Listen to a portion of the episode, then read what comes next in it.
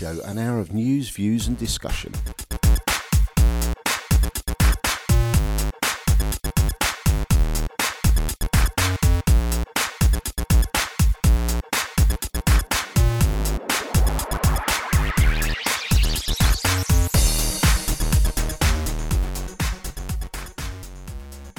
Well, welcome to the show. Hi, James. Hi, Steve. Great to see you again, mate.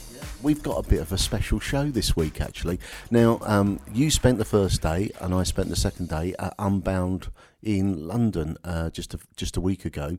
Now, how did you find the first day? I thought it was really good. Um, it's, it's quite a new and upcoming event. Um, it wasn't an established venue like Excel or Olympia. It was um, at the Truman Brewery, so a bit bit niche, a bit different. Um, but there were some great companies, some some brilliant startups that, that we met there. Um, and I think in this sort of first section, uh, we're going to hear from some of the people I met, and then and then for yourself um, in in the second half of the show, aren't we?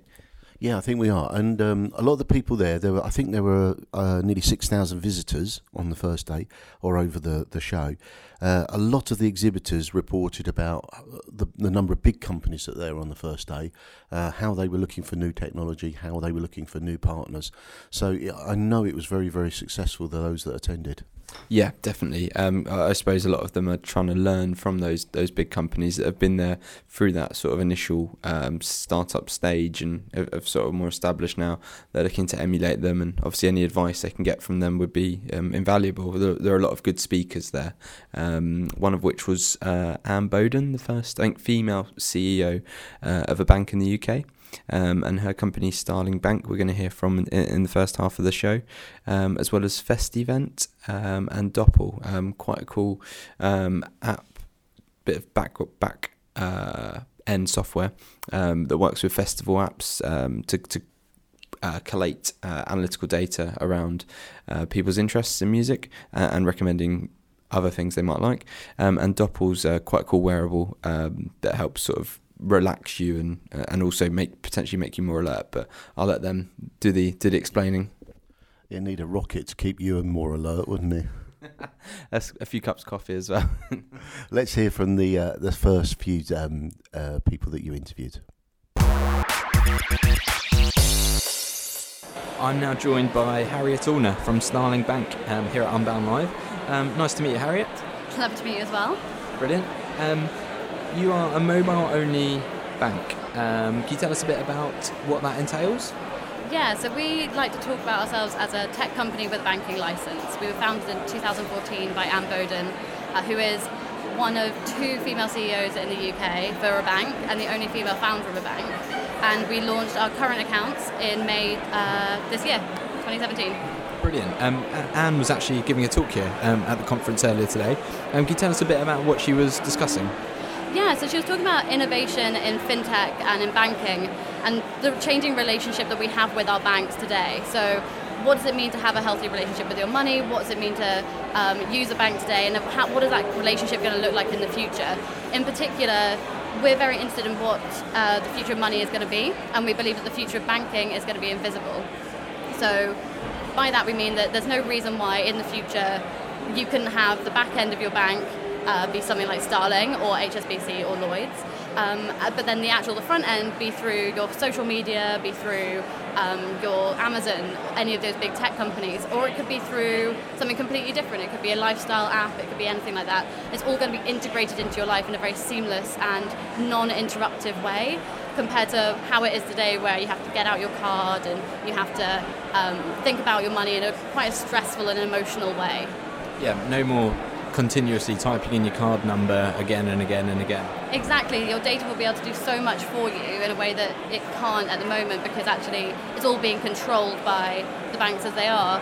But open APIs, which are coming through PSD2 and the Payment Services Directives, that means that actually banking is going to be so much more open and data is going to be so much more usable for customers um, for their own benefit rather than anyone else's. So, um, as a new customer, if I set up a current account with, with Starling, um, how does it work in terms of uh, me putting money into the account, taking money out, spending on it? I mean, is it quite, yeah, could you just explain that to us? Yeah, so um, you can download the app within two minutes um, with a valid photo ID. So, you know, you need a passport or a driver's license, whatever. Once you've actually got your account, there are all sorts of things that you can do. Um, straight away. Um, so you can spend using um, the it's a virtual card. So we do have in-app provisioning through Apple Pay. So before your card even arrives in the post, your actual physical card, which you do get, you get a debit. Um, you can start using and tapping through your Apple Pay. And then all of your spending insights come up in real time in the Starling Pulse, which is the central thing. So we believe in being able to see your money in a complete different way to the way you see it now. No more like long scrolling lists of things that are called like X133290.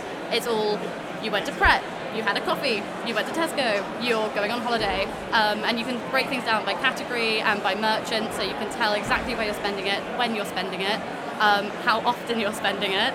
if you're like me and you're buying your coffees every day. Yeah, I don't know if I want to try that. yeah, so you know, but it's it's a very different way of doing it, and in terms of you can do it in several different ways. So you can you can switch to us using the current account switching service.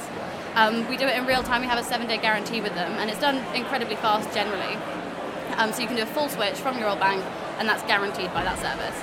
You can also just try it out um, by transferring through faster payments or by uploading it through Apple Pay straight into your account. So you can put £250 on, give it a go, see how you like it, and then get wowed, hopefully, and stay.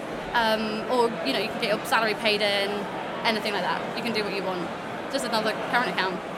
Uh, and what makes you stand out from, from other current accounts and um, high street banks that offer mobile banking?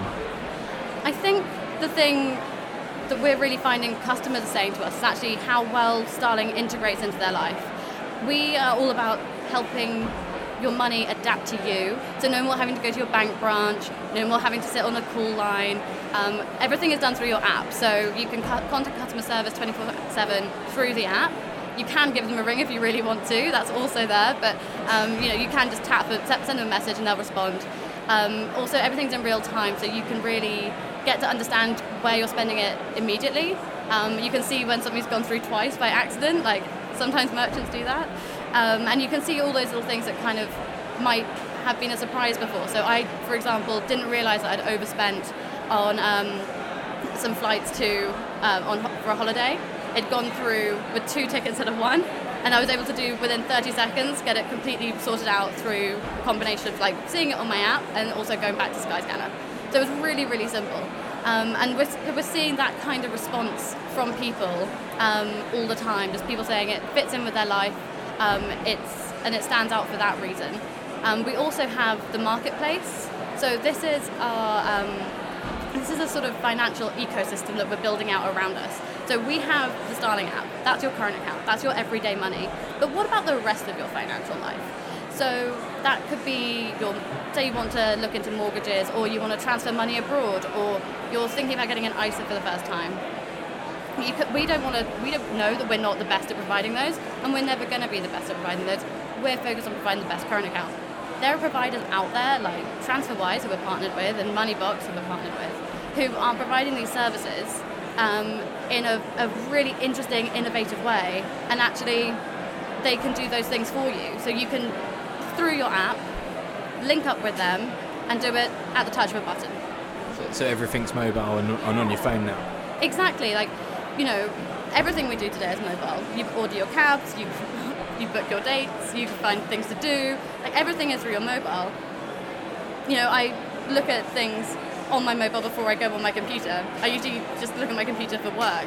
Um, whereas, you know, my day-to-day running of stuff is through my phone.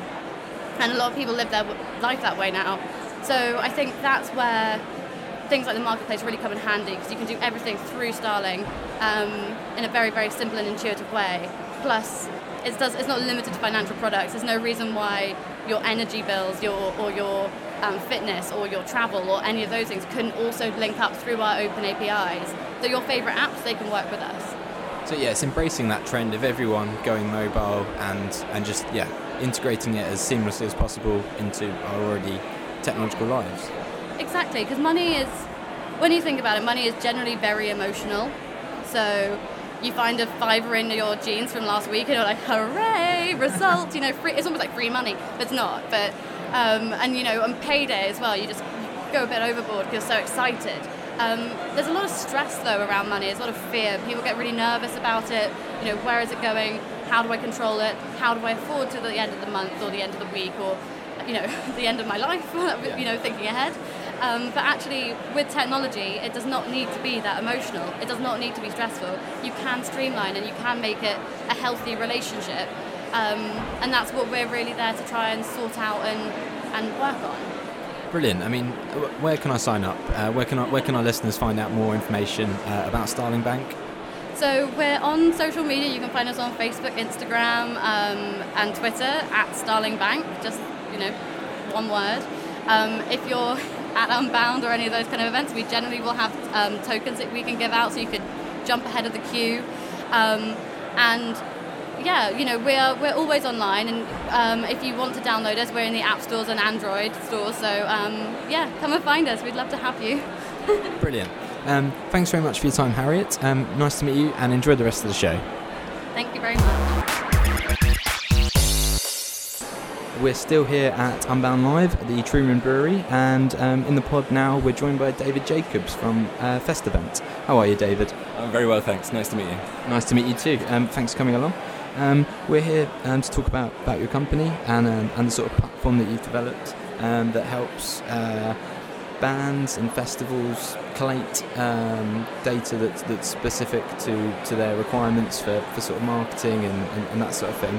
Um, could you just tell us about the sort of inception of the company and, and, and how long you've been going for to begin with? Sure. So, inception of the company, we really came from understanding a problem.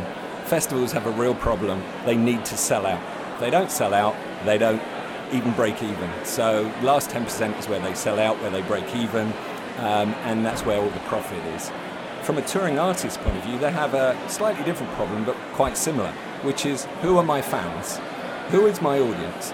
And our argument is if you don't know who your audience is, how can you monetize them? And as you know, in today's environment of streaming, where it's all about music access rather than music ownership, we have to move to a model where you perform live to survive and monetize that audience as they move forward. We came up with the idea because we always had a focus. This is my, not my first startup, it's the second one, which is about identity. And it's identity and attaching services to that identity and also understanding what that identity does. And that's really where we came from the point of view of grab that identity, understand what it's doing, and use that in a valuable way for the audience and for the festival or artist that they're following. So, so yeah, the platform you've got can be can be tailored for, for different genres, um, different festivals, and obviously, uh, how is the this sort of data harvested uh, by yourselves? Sure. So as you point out, it is a platform. We create white label offerings. In other words, it's branded to the artist or branded to the festival. Fundamentally, a user will download an app which is filled with data from our content management system. And the reason they're downloading it is for utility. If you're at a festival, what do you want to know? You know, who's on, where they on, and when. Where's the bar and where my friends? Might not be in that order. Often it's where's the bar, where my friends, uh, who's on. Um, but that you know, is, fundamentally the model. And then it's all other sorts of things, you know, can I get a playlist, etc., etc. So from the audience's point of view, it's really about utility. Is this useful to me? Now, in the background, what we're able to do with the audience's permission is understand what they're doing. In other words, what bands are your favourites? Which is the one you know you're going to go to, and then we use their location, etc., etc. We also collect their email addresses and their advertising identifier. Now, it's this information that is effectively like gold to the festival or the touring band, because again, what do they want to do in future festivals? Sell out. They want to sell their merch. They want to move that fan from being a casual listener to being a super fan by properly engaging with them. And it's these mechanisms that allow them to do that, but they can only do it if they've got the tools. So at basic level, we collect the data, but then we provide them with a set of tools to say, this is how you can better target your current fans and the fans you'd like to be your fans. And that's fundamentally what we're doing. And, and, as a white label service, you are you able to sort of collaborate and cross-reference different festivals and, or similar festivals and similar artists um, to provide them with, with potentially more fans that are out there that they haven't yet touched with? You've got it. It's exactly that. So behind the scenes, we have without getting technical, a graph database. And the idea of a graph database is it allows us to traverse different data sets and understand or infer from it, you know, what particular parts of an audience will, will be interested in. So we focus a lot on electronic dance music, And festivals will come to us and say, we don't only want to advertise or contact the people we know about who came to our last gig, we want to know about all your other electronic dance music fans. Can you help us reach them? Now, you could argue, well, hang on, won't Facebook do that or Twitter do that? And the truth is, it doesn't. Or if it does, it's, it's expensive. And what we're able to offer is actually a much more targeted view because we know these are definitely electronic dance music fans. We haven't inferred it. We know for a fact because they went to a, a, festival or they went to see a particular type of uh, artist. So it's, it's less risky and much more uh, accurate and targeted. And on that basis, we pro- provide a lot more value. But you say it's not just around a single event. That data is actually a continuum because again, all Spotify or Deezer or Apple Music, whatever your favorite thing is. And there's a rich amount of information there as well, because what we're able to do by providing active playlists within the app as well, not outside of it, it's part of it, we're able to again get a broader understanding of what people are interested in, what they're listening to, and keep them engaged. That generates more data, they'll tell their mates about it, hey, you should listen to this, or go to this particular gig, which again reinforces the model. So that's fundamentally how we do it. And how many, roughly, how many um, festivals and artists are you, are you, currently working with? So we've been very fortunate that we work with some of the very large festivals. So um, we've probably got around 20 or 30 regulars, between 20 and 30 regulars, yeah. Uh, and we're fortunate we uh, just won a, a deal in uh, Africa for one of the largest festivals in Africa, so we're quite diverse as well. Um, in terms of artists, that's actually been a, a, relatively new thing for us, so we're growing that right now.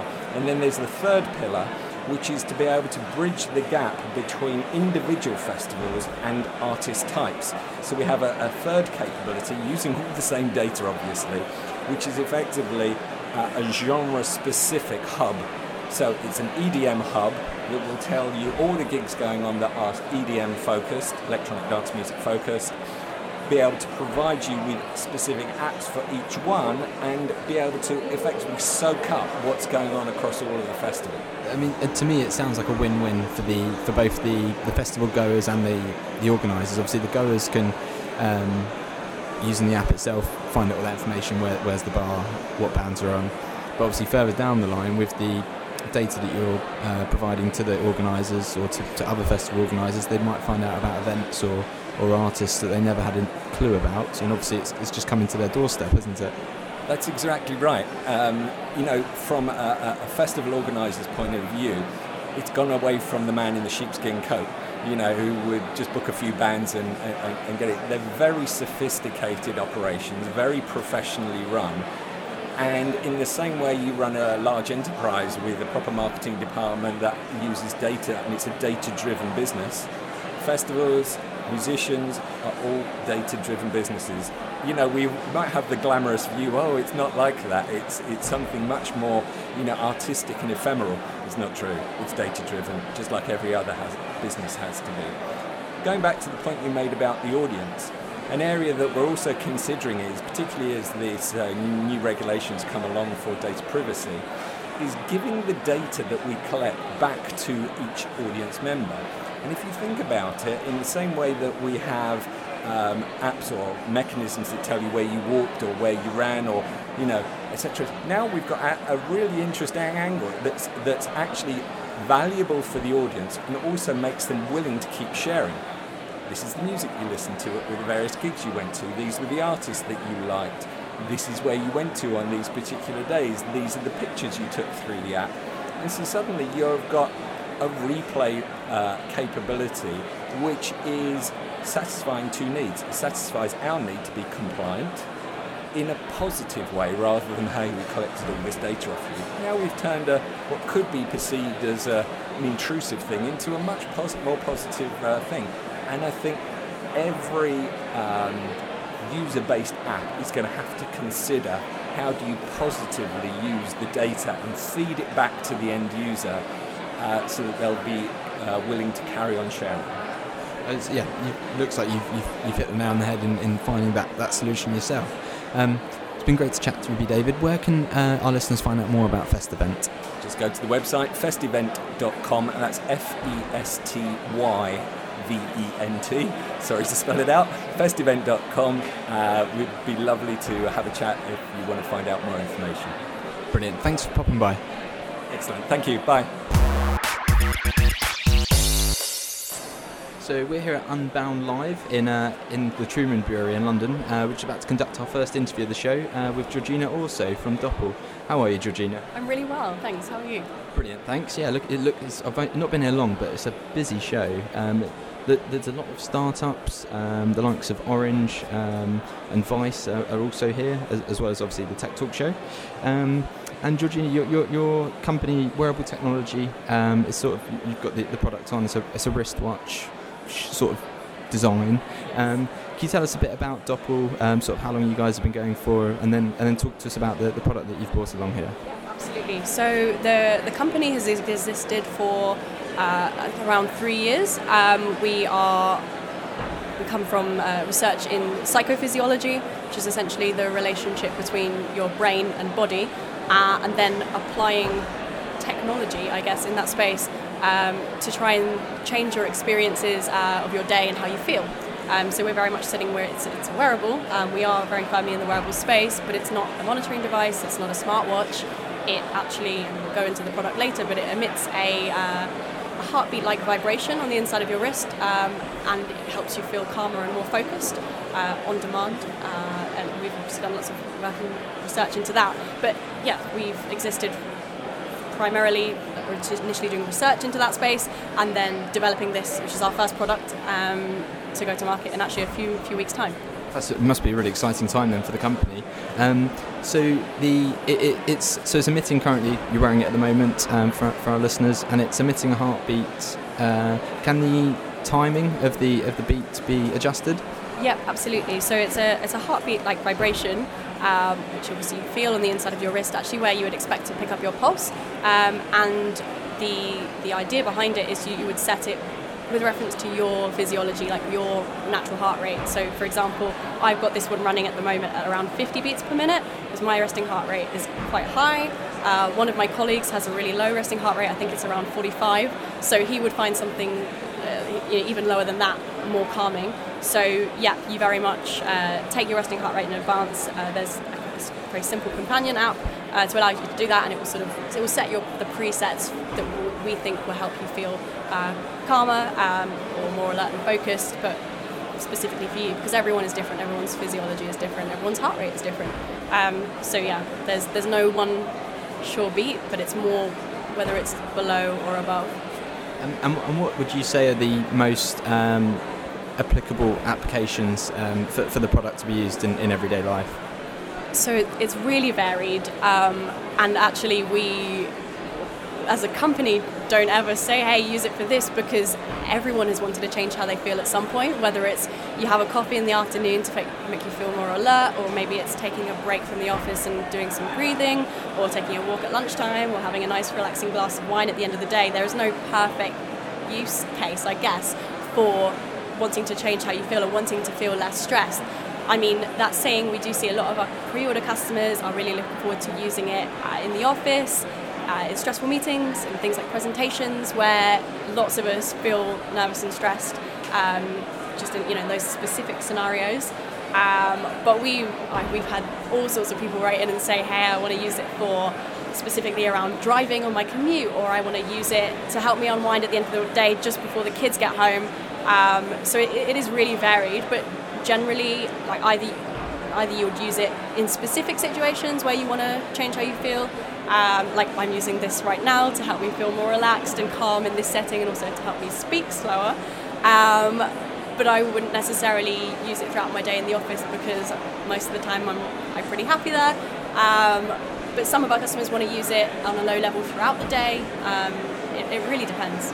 Um, and, and also you can you can make it a higher level if you want to be more alert so it works conversely like that as well. Absolutely. So we've seen a lot of people interested in using it in that sort of you know post lunch lull maybe instead of having a coffee because the caffeine's going to keep you awake later and you're trying to get a good night's sleep for the next day but you still want that little boost. Um, and actually like one of our earlier t- tests was around like, controlled single blind tests um, around uh, using it to feel uh, more alert and to sustain focus. And we did it with um, reaction time tests and measuring the, the number of mistakes that people make on that. So, uh, yeah, Doppel will help you also feel more alert if you wanted to. But generally, more of our customers are interested in, in helping uh, around the calming side, about de-stressing, and we see that generally in like Western urban markets as well, um, that people just want to chill out a little bit. And this is a really easy way to do it. You know, maybe you wanted to start meditating 10 years ago, but you never got around to it. And this, the effect works within moments, and um, you can just put on and forget about it. It's silent. It's not.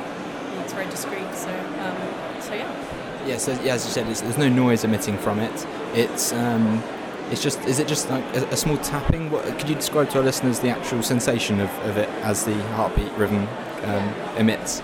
So, it, I mean, it's it's fundamentally a vibration. It's a small for any tech geeks out there, like a coin um, coin motor. Um, it feels. I mean, we've en- we've engineered the beat to feel um, very much like you feel a heartbeat. So you really feel the like the lub dub lub dub of the beat. Um, but the actual motor itself will be similar to one that you would find in a mobile phone. So if you think about, I mean, those ones are they're much sharper vibrations because they're designed to get your attention, whereas this is more. Um, I mean, Andreas, our fantastic uh, CTO, would be able to describe this in much more detail around uh, how you would vary the, the intensity of the vibration throughout that beat. But it is, yeah, essentially it's, it's a vibration that you're used to, uh, but applied in a way which very much feels like the lub dub of a heartbeat. Um, so you mentioned at the beginning of the interview you're going to launch soon. Um, when, when will that be, and, and how can our listeners find out more about Doppel?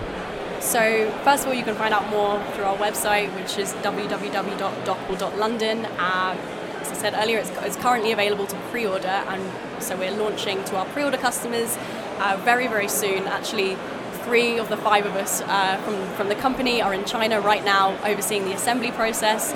So, that's just the case of lovingly putting together each and every single Doppel uh, and then shipping it uh, to our distribution sites in the UK and in the US uh, to get to our customers.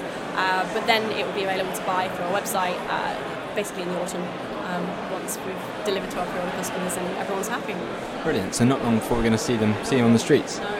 Um, yeah, very soon. It's. Uh, I mean, it was originally a Kickstarter project, and we've been collecting pre-orders since then. We put since this project started, we put a huge amount of work into the research and development and the design for manufacture process. In fact, even the motor, which you and I can see, because actually we've engineered it so that the top is clear, so you can actually see it spinning.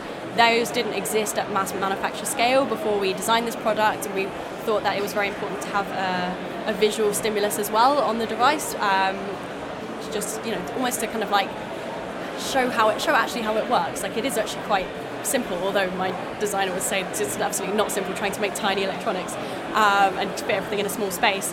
Uh, but, but, yeah, like you, we've been working over the last year or so to finalise that design and to go through the design man- the manufacture process, and then also to do extensive quality control. Um, and now we're we're almost there. Brilliant! It's, it sounds very exciting. It's a really um, aesthetic product as well. It's quite quite stylish and, and yeah, with, with wearables going in the direction they're going, it looks looks like it could catch on very nicely. Um, thanks for joining me, Georgina. Um, enjoy the rest of the show. Thank you very much. Cheers. So it was great to hear from them, James, wasn't it? The uh, three companies that you interviewed. Yes, Starling, Festyvent, and Doppel um, were just three of a, of a few that we that we saw uh, over the, the whole um, show. Um, great, yeah and we're gonna we're gonna use some of those interviews in other shows going forward as well, aren't we? Now, the second day where I, I attended was very much more around startup focus and new companies into the um, into the market. And um, there was lots of advice, lots of great speakers talking to people about how to start businesses, how to how to network, and how to take your uh, innovation forward. Yes, um, yeah, we, we, were just touching on it at the start of the show about how um, yeah, there's a lot that can be learned uh, from companies that have already trodden that that well-worn path, um, and just yeah, a bit of um, sort of inspiration for for the new companies on on the block. So coming up, we've got three interviews which were taken on the day. We've got Freestak, which is um, a great bit of software and uh, app uh, and, and web uh, browser, which joins up product placement with people to place it for them. So, um, you know, for instance, if you've got a sportsman or someone who's perhaps involved in a particular sport and you'd like them to test out a uh, new product, then it's, it's a marketplace for, for joining those two up. Great to help people extend their reach of their products. We've got Labrador, um, Jane Lucy, and Labrador is about energy saving, and there's some really good functionality there. And Lucy, uh, uh, Jane Lucy, describes in depth about how that works. And then Mallzee, which I'm not a great shopper myself, James. Are you? Well, you've seen my uh, dress sense, so no, no, you exactly. But it is shopping on speed. Really, uh, it's uh, it's great that you can look through and rate stuff really quickly. Uh, fantastic idea, and uh, we'll hear all about that coming up in now. So Simon Free Freeman is here with me. Hi Simon, nice to see you. Hi, nice. Welcome to the show. Tell me Freestak. What's what, what's Freestak about? Um, we've basically created a platform that allows brands to find and engage with digital influencers, specifically in the sports sector. Okay, so tell me a little bit more about that. What, how, how does it actually work? So um, it's a little bit like a dating site. So the brands create a profile and they're able to run what we call campaigns where they can explain what it is that they're looking for from content creators and influencers and what it is they're going to offer in return. And then influencers on the platform similarly create a profile and they can then apply for those campaigns. The brand's then able to select the ones they want to work with and run a campaign with them. And just for our listeners' benefit, what, what would be a, an influencer? What, how would you describe an influencer? It's a really interesting question, actually. Um, there's not a there's not a simple answer. It's somebody that is has the capability of moving the needle from the point of view of the brand. So they're either generating awareness or potentially driving sales. Uh, they're creating content around the brand's proposition or, or, or products. And actually, in some cases, they'll have a huge reach. They might have half a million followers. In other cases, they have a much lower reach, but the, maybe the quality of content or the levels of engagement they're able to achieve are much higher. So um, we see there's, it's a very segmented market there, isn't there? Age, age is very much dominates how people receive messages. Yeah, is that right? Agreed. The only personal anecdote that I would offer against that really is um, my dad is 70 uh, really doesn't know how to use a mobile phone, doesn't have a smartphone, te- technically not not uh, not really there with, with down with the kids, but he's obsessed with YouTube because he's discovered that he can easily access videos about golf, which is his his life now that he's retired. So I think that the more that the more that the content becomes easy to access, the more there's going to become a sort of a, uh, a democratization of how that it, that content is is spread. I mean, my dad is never going to pick up Snapchat, but there are certain ways in which he can access that influencer content. Yeah, I think um, I'm I'm like that with YouTube, but I'm more on the cars, come motorsport, come whatever, and it is a great a great way to access that. Twitter is as well. I mean, I was at the Goodwood Festival of Speed yeah, great Twitter feed. It was really good, actually. The information. That's probably the right demographic there, I suppose. Yeah, absolutely. I mean, and, and, and I guess like all forms of media, there's something for everyone. You know, there's there's children's TV programs which are seven minutes long. They're not going to engage an older audience, and then there's I don't know late night dramas that are targeted at a different demographic. So, you know, I think the, the wonderful thing about social content, influencer driven content, is that there's something for everyone. So, Freestak, how long have you been going as a company? So we started out as, a, as an agency for running brands four years ago, four, five years ago. Um, what we discovered over the over sort of three or four years of working with brands was that what was having an impact was was working with influencers, but we didn't have a tool in which to do that at scale. So about two years ago, we started developing the Freestak platform, and about 18 months ago, we basically dropped the agency side of our business, and we now focus full time on on building the platform. And so, um, generally, what sort of success can companies get by having an influencer or a group of influencers on board? It's another really good question. I think it has to depend entirely on what the brand is looking to achieve. So, for some of our clients, they're startups themselves, or they've got a very new, different product. For them, it's all just about awareness. It's like can we get this in the hands of enough people with a big enough audience that, that, that consumers uh, just start to become aware of it? For others, the brief is, well, we want to drive sales, in which case they could come onto the platform and run an affiliate program where they can directly see click throughs from content into an e commerce platform. So it, it kind of depends on what they want. Um, but ultimately, provided there's a quid pro quo that they're offering the influencers something that allows them to generate content for their audience, then then they'll they'll see a good return on investment. And I assume that your platform has enabled the range of influencers to be drastically increased, I suppose. Yeah, I think one of the one of the many challenges that we were trying to solve was that, that there are influencers out there creating great content, but they don't know how to access the brands. And at the same time, we were talking to brands who said, We've got some great products, we don't know how to find the influencers. So, one of the things that we've been able to do is, is, is scale up and allow brands to maybe work with, where, where maybe in the past they were working with 10 or a dozen influencers, they're now, now able to work with 50 or 60 or 100 because everything's um, managed within a platform, it's, it's totally scalable. And I assume it's probably cheaper than having to go and source through an agency. It's, it's far more financially viable to do that. It, it is at scale. I think if a, if a brand came to us and said, we just want to seed three products, we want to send three pairs of running shoes out to three influencers, it wouldn't be cost effective. But once you get up to 50 or 100 influencers, or you want to run multiple programs, one a month throughout the year, then yeah, it becomes much more financially viable. Um, and in terms of product placement and, and influencing, what, what are the biggest sectors in terms of is it sports or is it other goods or what, what is it? So we are focused entirely on sports and specifically at the moment on endurance sports because we it's the area that we know best and the, and the thing that is not uh, that is manual is building the influencer community and I think in order to do that effectively you've got to really know that that sector so for us, it's all about sports, but there are some amazing influencer communities in fashion, in particular, automotive again. I think anywhere where people are really passionate about something and are prepared to create content about the thing they're passionate about, you can find an influencer community. So at the moment, it's Tour de France. Chris Froome, I don't see him actually uh, taking on much influencing at the moment, is he? No, the thing about Chris. So I met Chris Froome recently. He is a, he's a wonderful guy, and I really hope that he he, uh, he wins his fourth tour. It'd be amazing. But he, he's an interesting. You know, athletes like Chris and Mo Farah and people like that aren't actually of that much interest to us because they are tied up in commercial deals, which means that they can't promote other products. What we're interested in are the uh, to coin a phrase, kind of the weekend warriors, the people who are really passionate about the sport, but they're probably not doing it professionally, um, and they're happy to try out different products and, and offer their opinions uh, to their to their audience. But go, Chris.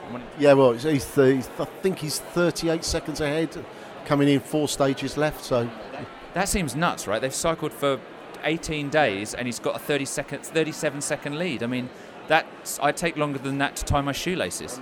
Absolutely amazing, and uh, seeing him in the mountains the last few days, he's been awesome. Yeah, really incredible. So, um, great show for you. Hope you've made lots of contacts. here. Yeah, we really have. It's been really great. And, and one of the wonderful things about coming to a show like this is that you get, get to meet other businesses, share the pain, you know, share the success, success story. So you, so you, just by being here and talking to the others, especially in the in the um, in the sort of 50 startups that are, that are here, um, you feel less isolated. You feel less like you're doing this on your own.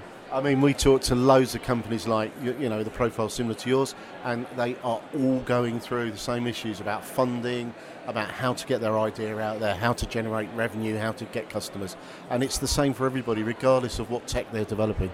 Well, it's true. I mean, we, we were lucky enough to go through um, an accelerator program, and our mentor said, however long you think it's going to take, it'll take longer.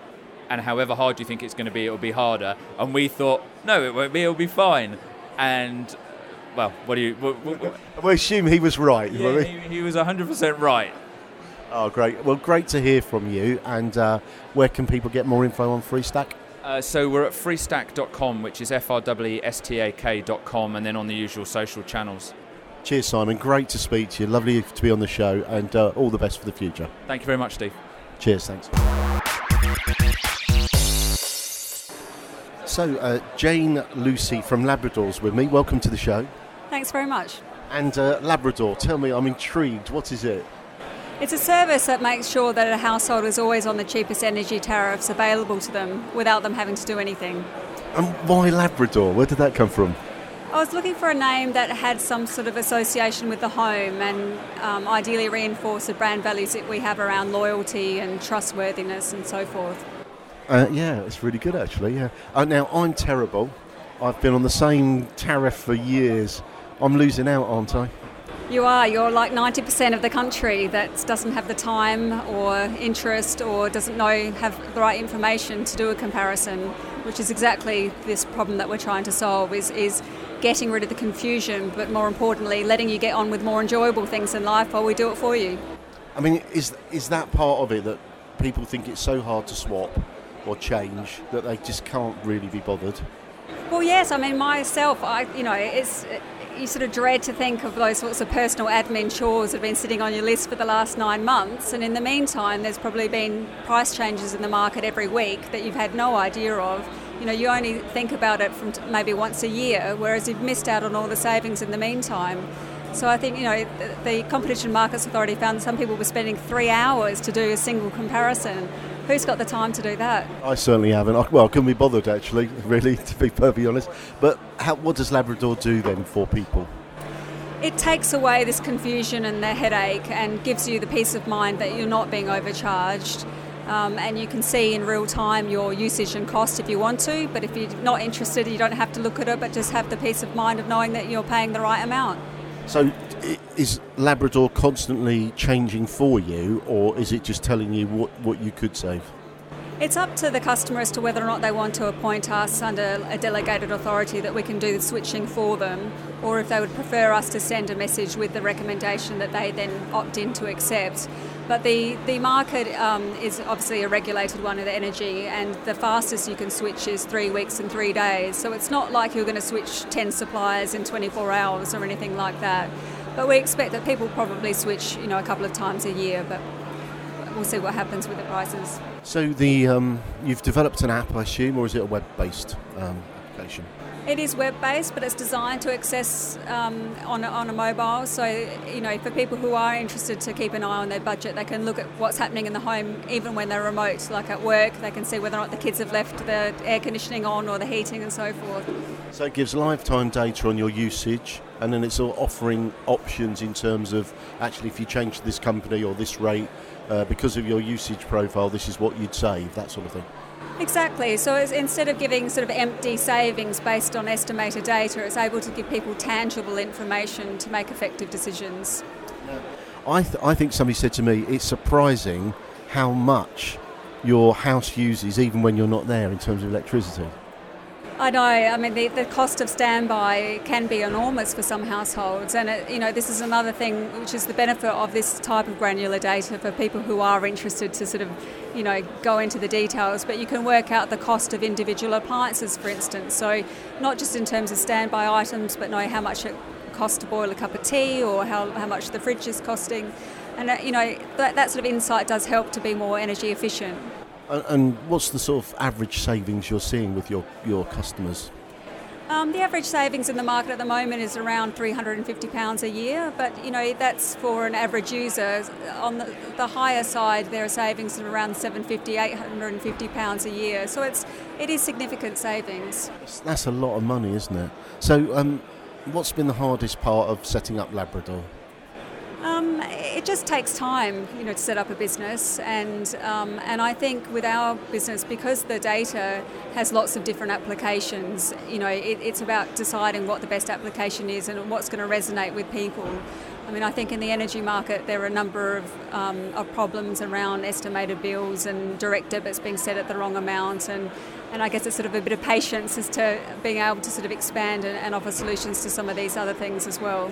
Yeah, I think that's right. It's, it's not just about monitoring your usage, it's actually a package of this is how, how you should be able to do it and helping you do that, I assume. Exactly, and I think the best thing of all, of course, is that you know people we're not requiring behaviour change. You know, we understand that people have got busy lives and it is complex. You know, not many people want to know what a kilowatt hour is, so it's about the fact that they can leave it to Labrador. No, that's excellent. Well, thank you, and, and I hope you've enjoyed the show. and hope it's been successful for you. Uh, just tell us where people can get more information from. Our website is www.thelabrador.co.uk, and best of all, it's all free. It's free. Yes, yes that's right. Yeah. So uh, you're going to save me money for free. Thank you. I might sign up, Jane. Actually, that sounds really good. Well, thanks for joining us, and uh, great to have you on the show. Thank you. Thanks very much. I'm joined by Katrina Rist from Mallzee. hi, Katrina. How are you doing? So, Mallzee, tell me a little bit about what it is. Yeah, Yeah, so we actually started three years ago as a consumer shopping app. So our kind of approach to shopping is a really fun approach, and it's a Tinder style. Um, swipe left if you don't like it, swipe right if you do like it.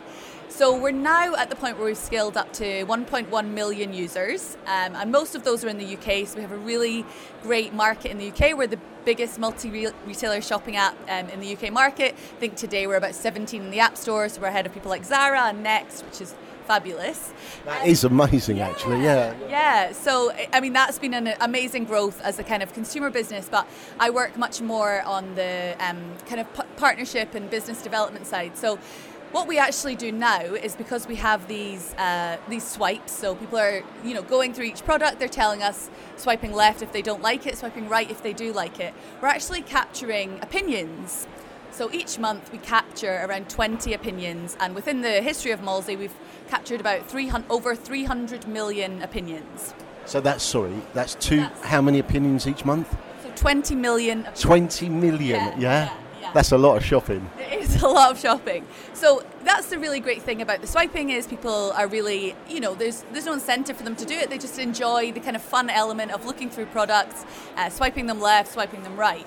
But what? How quickly? I've got to ask this. Yeah. How quickly do people make their minds up whether they like something or not? That's that'd be really interesting. So that is a really interesting thing. And our data scientist Martina is actually doing a huge amount of you know research around that you know does the lingering on the picture does that imply intention?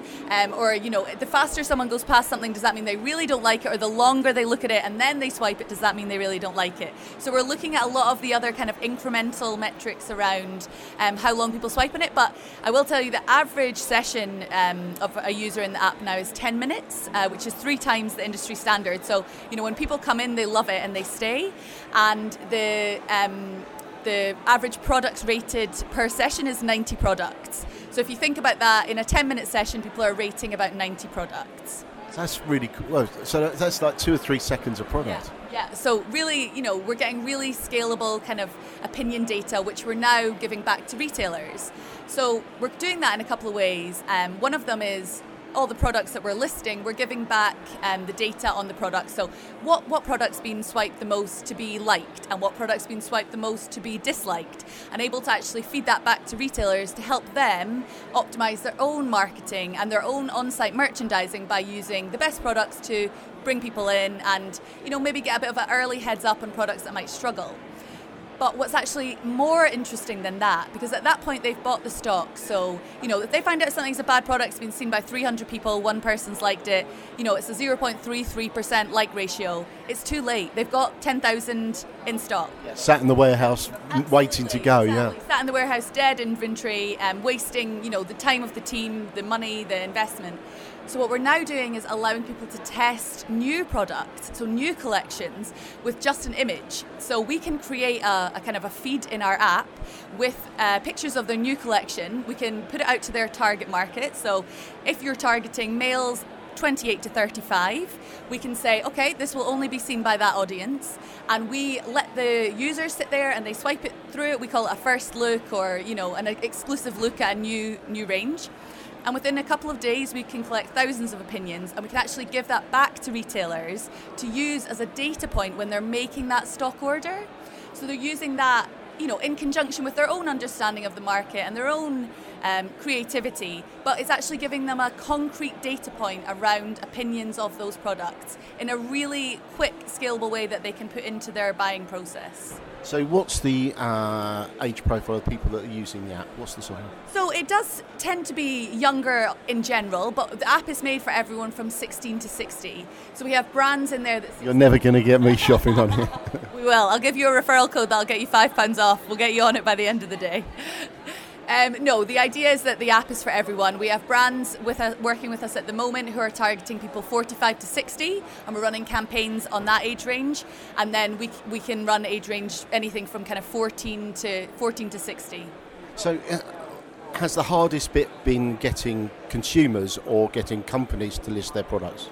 It's a good question. So, we see it as definitely, you know, it's a stage by stage process. We, uh, you know, at first we didn't have the data to give to retailers, so we had to scale the business on the consumer side first. And we still, you know, we still have a great team who kind of work on that every day, building that cons- the consumer element of the app. You know, the developers and the kind of marketing team getting people in.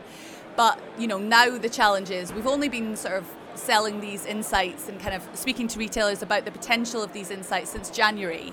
So that's really the massive push for us now is making you know making people aware that there is this opportunity to get this feedback ahead of the new collection launch. I mean, the metrics are, you know, that's incredible. It, it would be priceless, I think, as a, a, a fashion retailer to get some pre-assessment, but uh, but market pre-assessment, not not professional pre-assessment. Exactly. And I think for a long time, you know, the fashion industry has relied on four people sitting in a room making a decision that's costing the company millions. And you know, I hate to say it, but I don't think the fashion industry is in a great place at the moment. You, the, the, the amount of discounting, especially in fashion, is huge. You walk down any high street and you'll see people slashing prices 60% off you know, we have a lot of data, so we have done some analysis of the amount of products in our app that are on sale. And, you know, in some times of the, the year, 40% of products are on the market are available at a discount. So that's saying those products aren't good enough to sell through at a discount, at a full price. And the other thing about that is the damage that that does to your brand. You know, if you're seen as a brand which is, oh, I'm not going to buy this at full price because I know in three months they'll slash 50% off it and then I'll just buy it then that does you no good in the. In the um, I mean, to me, it looks like the cheapest way to have probably a huge focus group effectively in, in, one go. You, you, you've got thousands and thousands of people assessing your product. And that's how we see it. It's like really mass market research, but for the mobile generation. And the other interesting thing about focus groups is, you know, those people are incentivized to be there. People are shopping in our app and they're giving their opinions because they want to. There's absolutely no incentive for them to give feedback other than that they enjoy swiping through products and they're honest about the way that they whether they like something or whether they don't they are not sitting down having to justify for 10 minutes exactly what it is about the product that they don't like they just gut instinct they just know I'd hate to see the profile of my Tinder.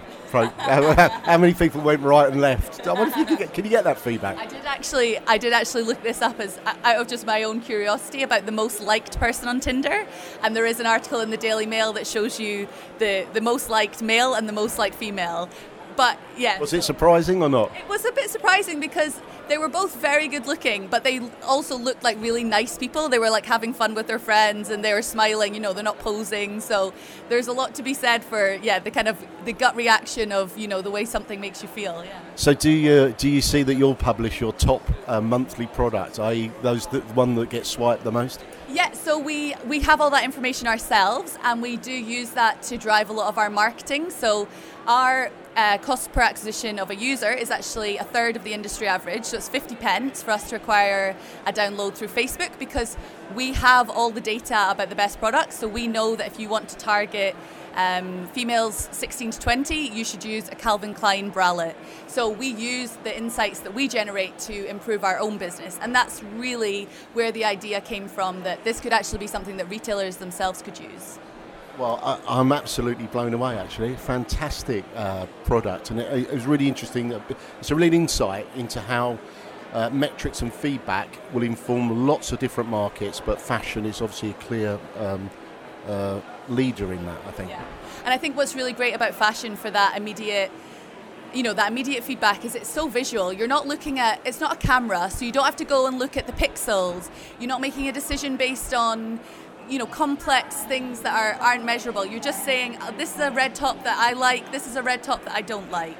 So you know it's really easy for us to get those very clear opinions. So where can we get more info? Uh, brands.mallzee.com is our um, uh, uh, sort of business to business page if you want to talk about talk to us about listing with us and then mallzee.com is our um, is our consumer page but the app's available in the Apple App Store and in the Google App Store as well. It's available on Android and iOS. So yeah, that's where that's the best place to go in and start swiping. Thanks. I'm going to have a go. Yeah. You may even get me shopping by the end of the day. Oh, brilliant. Yeah, well, then, uh, job's done. It's all been worthwhile. Oh, yeah, hardly. Thank you ever so much. Right, Lovely to speak you. to you. Cheers. Well, James, that's the end of the show. We've heard some great speakers, uh, some great interviews, and thank you for doing the first day. It was really good. Um, Unbound's a great event, isn't it? Yeah, um, and and it was really more startup focused, uh, which is as as we touched on earlier again, it wasn't actually something that we we're, that used to. Um, a lot of the companies we're, we're, that we're meeting. Um, they're the ones we want to shout about. I mean, the the, the sort of the new uh, young companies that are making their way in the world. We want to be the first to bring you what it is they're doing, and, and, and for that sort of uh, aspect, it was it was great for us, wasn't it? Yeah, Unbound was brilliant. I mean, Dan Seal there. We, we had Dan on the show actually a few weeks ago, didn't we? Before before the event, they run. I think they've run three, or they're going to run three this year. Um, Singapore, uh, London, and the next one. I think the last one must be in Miami. My, yeah, that's right. Yeah, I think it is in Miami. So great there. Um, we we hope them, you know, all best, all the best for the future, and, and hopefully we'll be with them again next year. Yes, uh, Renee and Crescinda, they were great helps, um, sort of helping us um, set up and making sure we had everything we needed. And yeah, not a bad word to say really about it. No, and I think for uh, newish, not just startup, but for you know sort of second, third year companies, very cost effective way to get you yourself into the marketplace or seen because there were some key people there and key other companies that are there, and it's not, it wasn't it was nowhere near as expensive as some of the other shows we've seen in the past. So it's great. Yeah, everyone was really friendly as well. Um, I mean, not that generally they aren't, but uh, I found a lot more people actually coming up and chatting to us rather than just walking past. Everyone was interested in everything that was there. They just wanted to speak to as many people as they could, uh, which was great. Yeah, I think also that being a slightly alternative venue, not some corporate sterile ExCeL or NEC, I think that added to the atmosphere. Yeah, definitely. Uh, quite a cool venue, Truman Brewery. Um, yeah, brilliant. Well, that's the end of the show, and thanks for joining us. And uh, hope to uh, hope to have you along soon.